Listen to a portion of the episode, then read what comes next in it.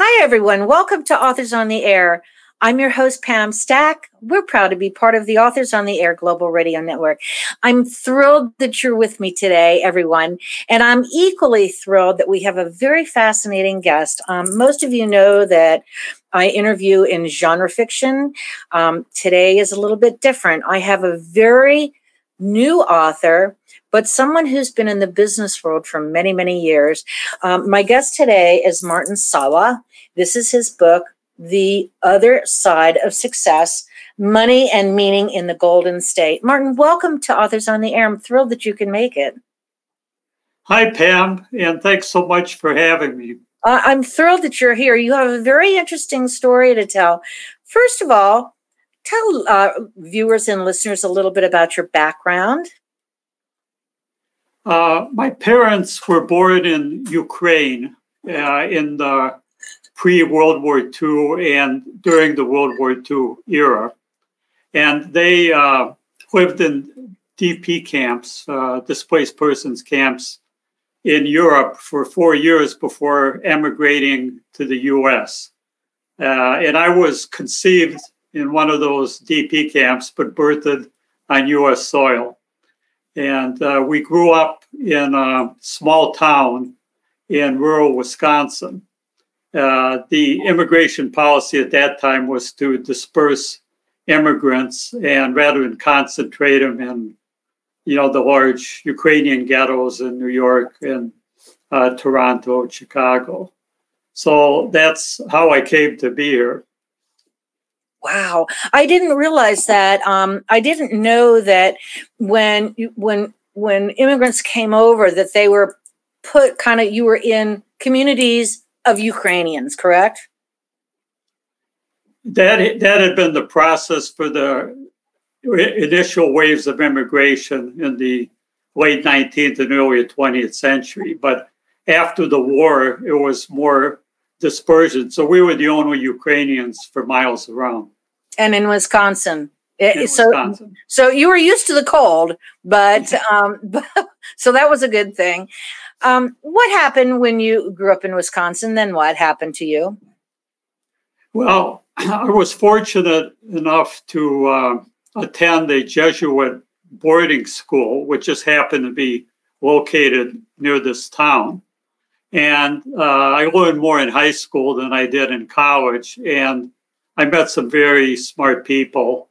And it kind of gave me the confidence to uh, try to make my mark in the world. So I left uh, this town, Prairie du Chien, on the day of my high school graduation and moved to Chicago. And then uh, a few years later, in 1973, moved to California and never looked back. What did you aspire to do when you were in high school and after you left high school? Well, I, I studied architecture for a while in college and then just kind of uh, bounced around. I did some hitchhiking, uh, took driveway cars, kind of saw the country. Didn't really know what I wanted to do. So when I arrived in California, I got into city planning. Uh, and then uh, got married. And when my wife was pregnant, we were dead broke. And I was commuting 50 miles from Oakland to San Jose to a job I didn't like. and uh, one day I just uh, quit and said, I'm never going back to that life again. I'm going to make it on my own as an entrepreneur. And so I got a real estate license because that was the easiest thing to get into, uh, virtually no barriers to entry, and started out as a commercial real estate broker selling investment properties. Wow. Wow, wow. Did you enjoy doing that? Well, I don't know if enjoy is the right word because it's uh, it's constant stress, and uh, it took almost a year before I started seeing any commission checks. So wow. during the interim, I had to kite credit cards, do whatever I had to do to support the family. And uh, so it was rough starting out. Uh, but once the deals started happening and bigger and bigger deals and bigger and bigger commissions, uh, then the, it, it felt rewarding.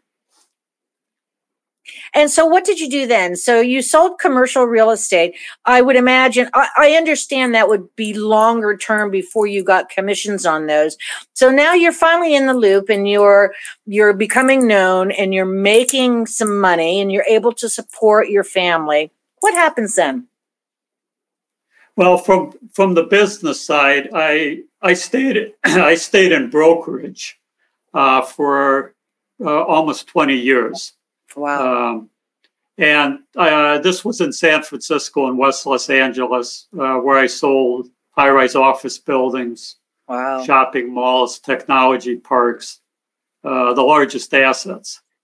And there, there were a number of factors in, in my personal life that were affected by the business. And uh, those caused a lot of issues. And eventually, I was at the top of my game and I just quit brokerage.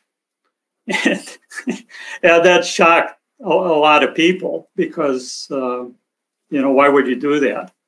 Uh, and so then I, I did, wasn't sure what I was going to do. I tried day trading for a while because that was, there was a lot of excitement pretty and, hot back then too. It was a, a, a lot yeah. of people doing that. Yeah.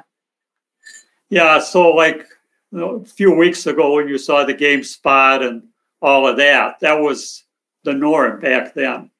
Right. Uh, I wasn't I wasn't that good at it, which led me which led me to believe that if you're good in one aspect of business, that doesn't necessarily mean you'll be good in another. It doesn't translate, right?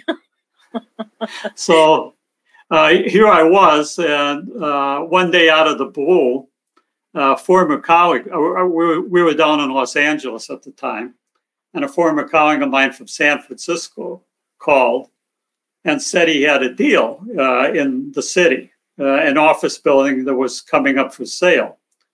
And as a broker, you get paid if the deal closes, but you don't have the risk of having to put your own money and time and reputation on the line, which you do when you buy a property. So, uh, to make a long story short, I decided to get back in the game and we put the deal together. And now I was uh, a commercial real estate operator. What does so, that mean? What does that mean? Because operator, to someone who reads a lot of genre fiction, you know, an operator could be a special ops guy or something like that. I know, means, I know it means something different for you. So, explain what an operator is in your world. Uh, in real estate, uh, in in the world of mega deals, the, the world that I was trained in, uh, these are large assets that are beyond the reach of any individual investor right? Uh, or most of them. Uh, so uh, the operator is the person who finds an inst- major institutional investor. Uh, could be a life insurance company, uh, or a REIT, a sovereign wealth fund, right. and puts the deal together, and largely with their money, but also putting some in and put, using their expertise then in a joint venture to own the asset, create add value and ultimately sell it and make a profit. Could be a consortium of investors or could be a syndicate or it could be a single investor. Yeah, interesting. Interesting. You wrote this book at a time that wasn't so great for you.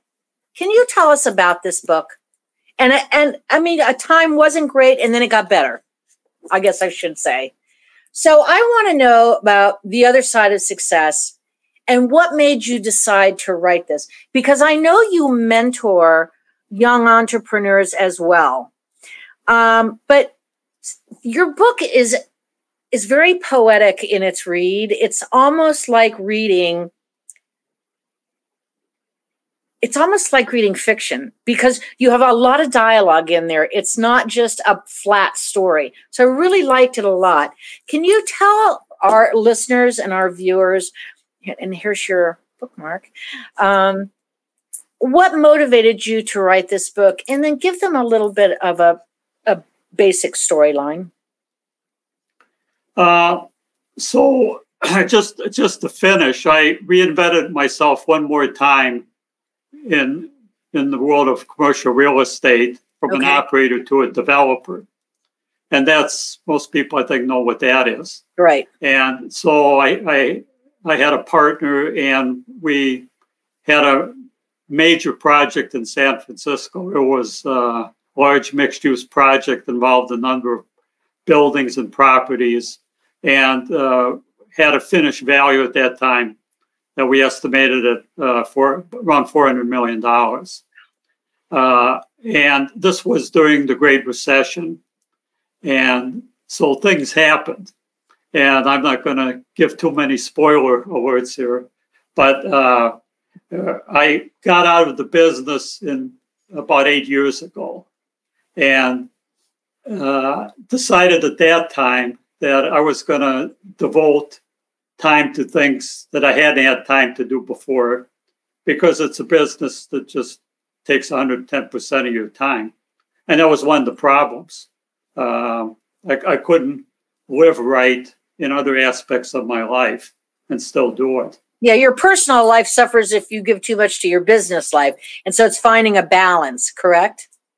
Yeah, it's not it's it's not just, you know, you only have so many hours in the day but but it's a lifestyle that uh, produces behavior that's not always uh, it's not healthy. conducive, right, or healthy. Sure, yeah, especially if you're married and have children and.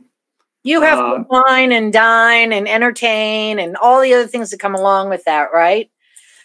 So yeah, and, and, and you and you think only in a business sense. And if you make money, it's good. And if you don't, it's bad. And so just uh, all the ethical issues, it's just a constellation of factors. So uh, I dropped out and I didn't know what I was going to do, like a number of points in my life. Uh, but then decided I was going to do some writing. So I uh, started out, you know, writing some essays, and then I started writing screenplays. Uh, I had never written before, and other than business writing. Uh, so I didn't know how to create and develop characters or, uh, you know, the three act structure or any of those things. So I did that and I wrote uh, three screenplays, and then I decided what I was going to do next. And I was working with a developmental editor who said, you know, your life seems kind of interesting. Um, and that's something, you know, you write what you know, where, where your heart is in it. Do you ever think of writing a memoir? And I said, no, because I always thought it was kind of a narcissistic, it could be a narcissistic exhibition. Oh, sometimes or, or, right. Or just a banal vanity project.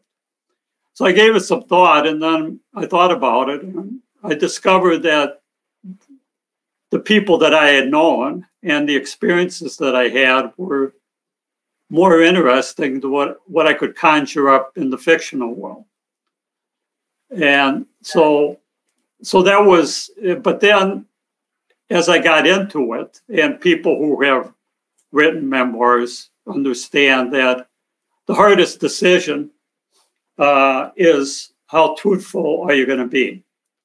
Uh, and I I struggle with this for weeks, and because it means going back in your life and reliving unpleasant experiences and reconnecting with people uh, to you know establish the the accurate timeline and what happened when and you know how memory is uh, and then I decided, yes, I was going to be truthful, and you're either all in or not in at all.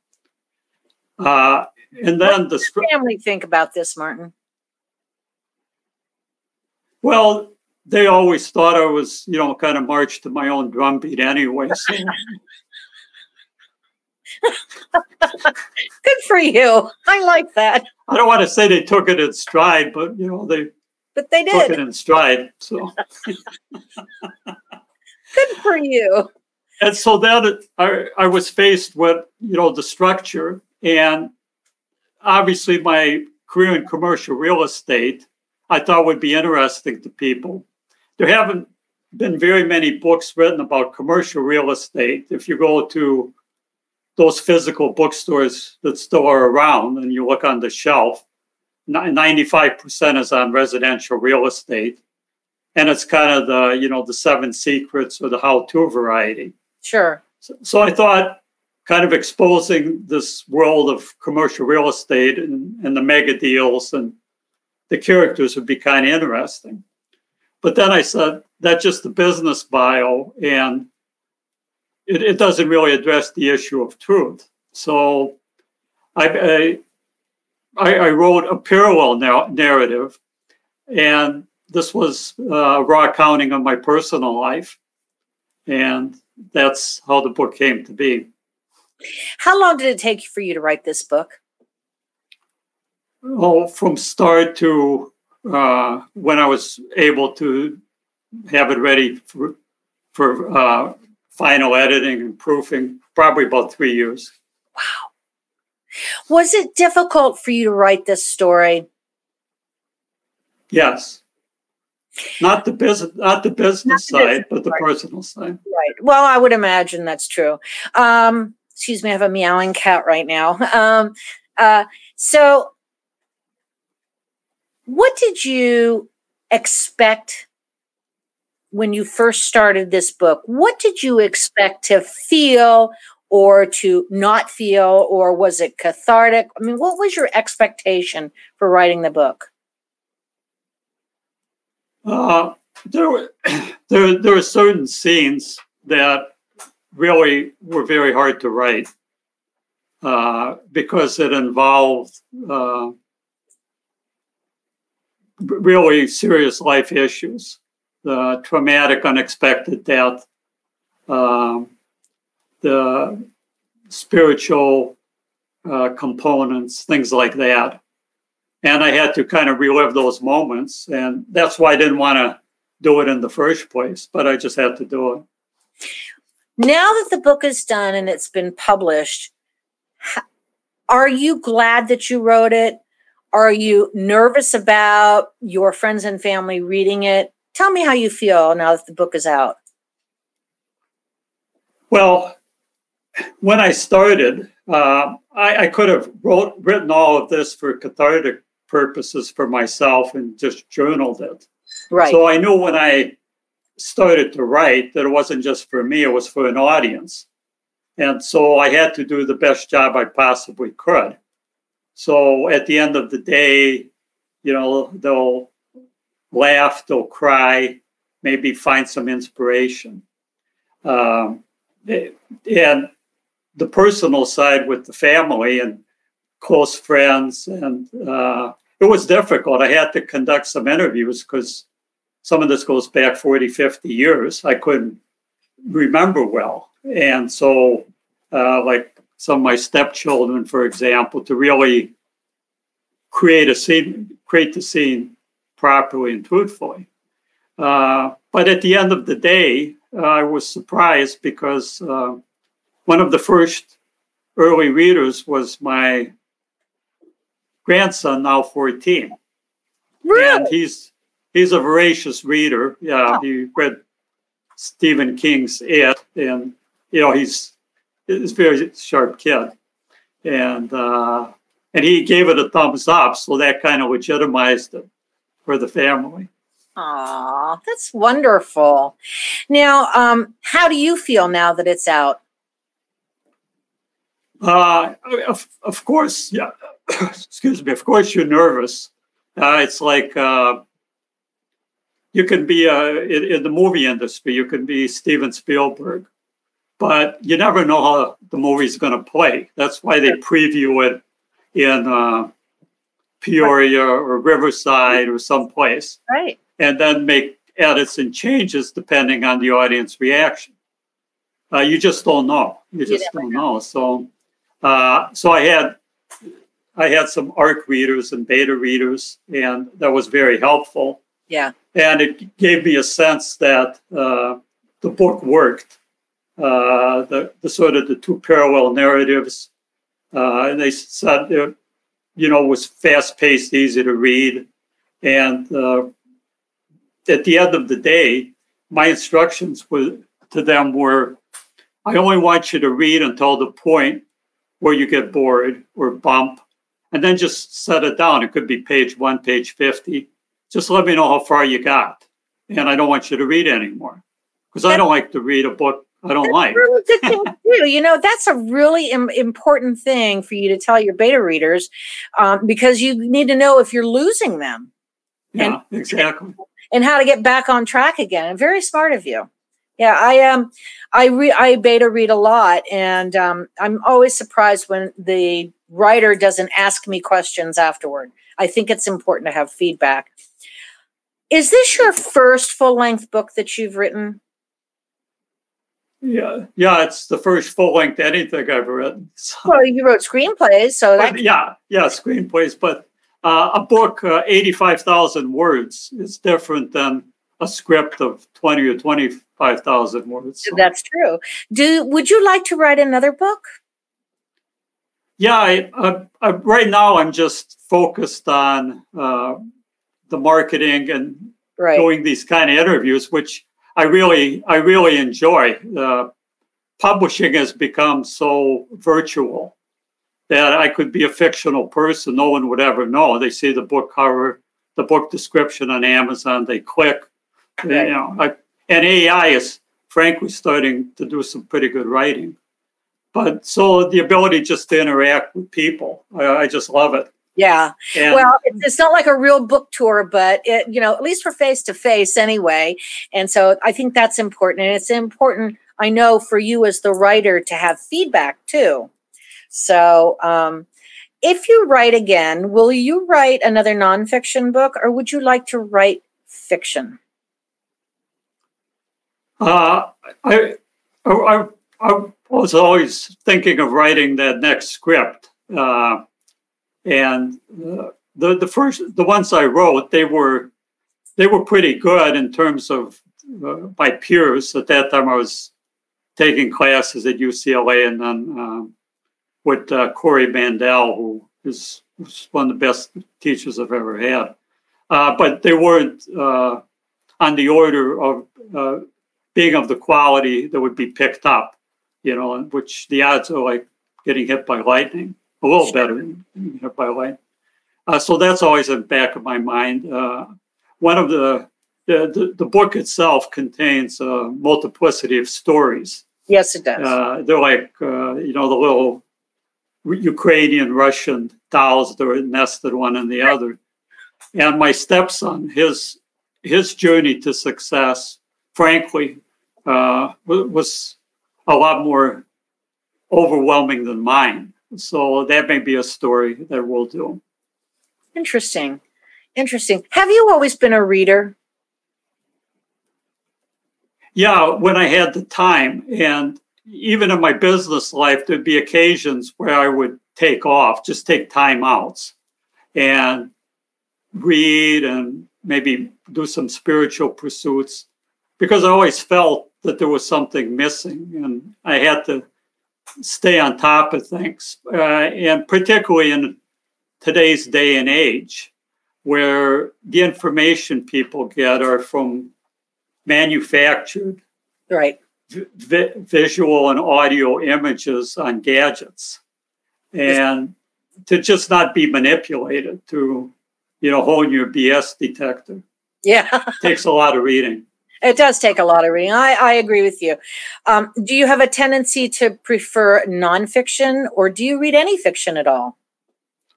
Well, historically, it was almost entirely nonfiction. And then when I uh, decided to do the memoir, I read a lot of memoirs.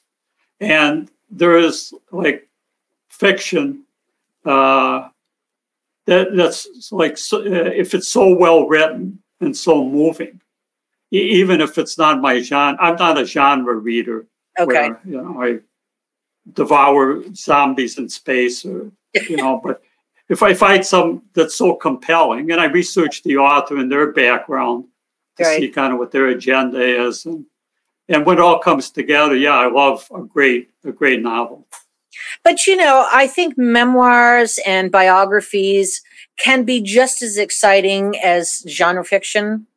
Uh, it, it, depending upon the writer, if it's not dry, and you know your writing is not dry at all, um, I, I think that books like yours are every bit as exciting as reading fiction.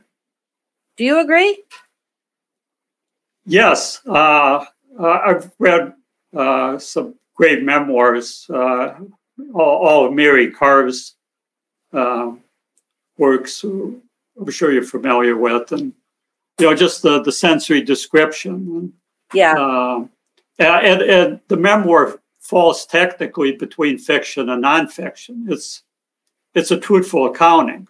If you don't stay to the truth, and you've seen people, you know, who have created novels and passed them off as memoirs. That's kind of disturbing. Uh, but then you also need to make it interesting. Uh, as a novel, you need to have the scenes and the se- sequences and the character arcs. Uh, and so you have to kind of mash the two together. That's true. You do. You do. So now you're going to sit back and say, "Oh, thank you. It's the book is out. I'm finished with that part. We'll move on to, to promotion and marketing. And then you're going to jump back in and do screenplays again. Perhaps. but I, I've, I've done some strange things in my life for no apparent reason. So there's no guarantees, Pam. That's the way it should be, Martin. It keeps your life exciting, right? I listen. I this was this is my retirement hobby, so I understand completely. my business it is so not having anything to do with this. I'm just an avid reader and I'm so impressed by people who can write books. That's why I like talking to them because I read a lot. So um, tell everybody where they can get your book and also where we can find you on the internet. Uh, the easiest place to start is to go to my website, which is martinsawa.com. And there you can click, and the book is available online from a bookseller of your choice Excellent. in paperback, hardback, ebook format. You click and then click again, and you're in Amazon or Barnes and Noble. Right. And you download the ebook, and you can start reading in about 45 seconds. Well, that's. Uh, um, you know, it's interesting. I read that um, like a million and a half no maybe it's more than that 11 million or something self-published books were were put out last year ebooks had uh, just blew out people were reading more than ever which gives me great joy to know that because uh, you know most i know a lot of people who've never read a book for pleasure and and i don't understand that at all but I love your cover design. I think it's beautiful. It's eye catching when you're just looking at thumbnails on Amazon or any other place. And I don't know a lot of bookstores that are open or they have limited capacity. I wish you all the success with this. I really enjoyed this book. I'm so glad that that Julia mentioned you to me. And um, I hope if you have a new project, you'll come back and see me sometime. Well, thanks so much, Pam. Uh, I, I, really appreciate you having me on. I know you have a wide, wide network of listeners. Oh, listen. And, uh, it's nice to for me to try new things and you know and, and talk to interesting people i love that it, it has it's it's just um it's a nice change of pace for me. You know, you see, you seem like a really down to earth guy, even though you've had these great successes and then you've walked away from them and all. And to me, that makes life interesting. You never know what's coming around the corner. You sure don't. I tell you what, you know, something amazing is going to happen every single day. You just got to get ready for it, right? That's that's absolutely true. Thank you so much. My guest today has been Martin Sawa. His book is called The Other Side of Success Money and Meaning in the Golden State. I highly recommend this book. Thank you so much, Martin. Thank you. See you later. Goodbye.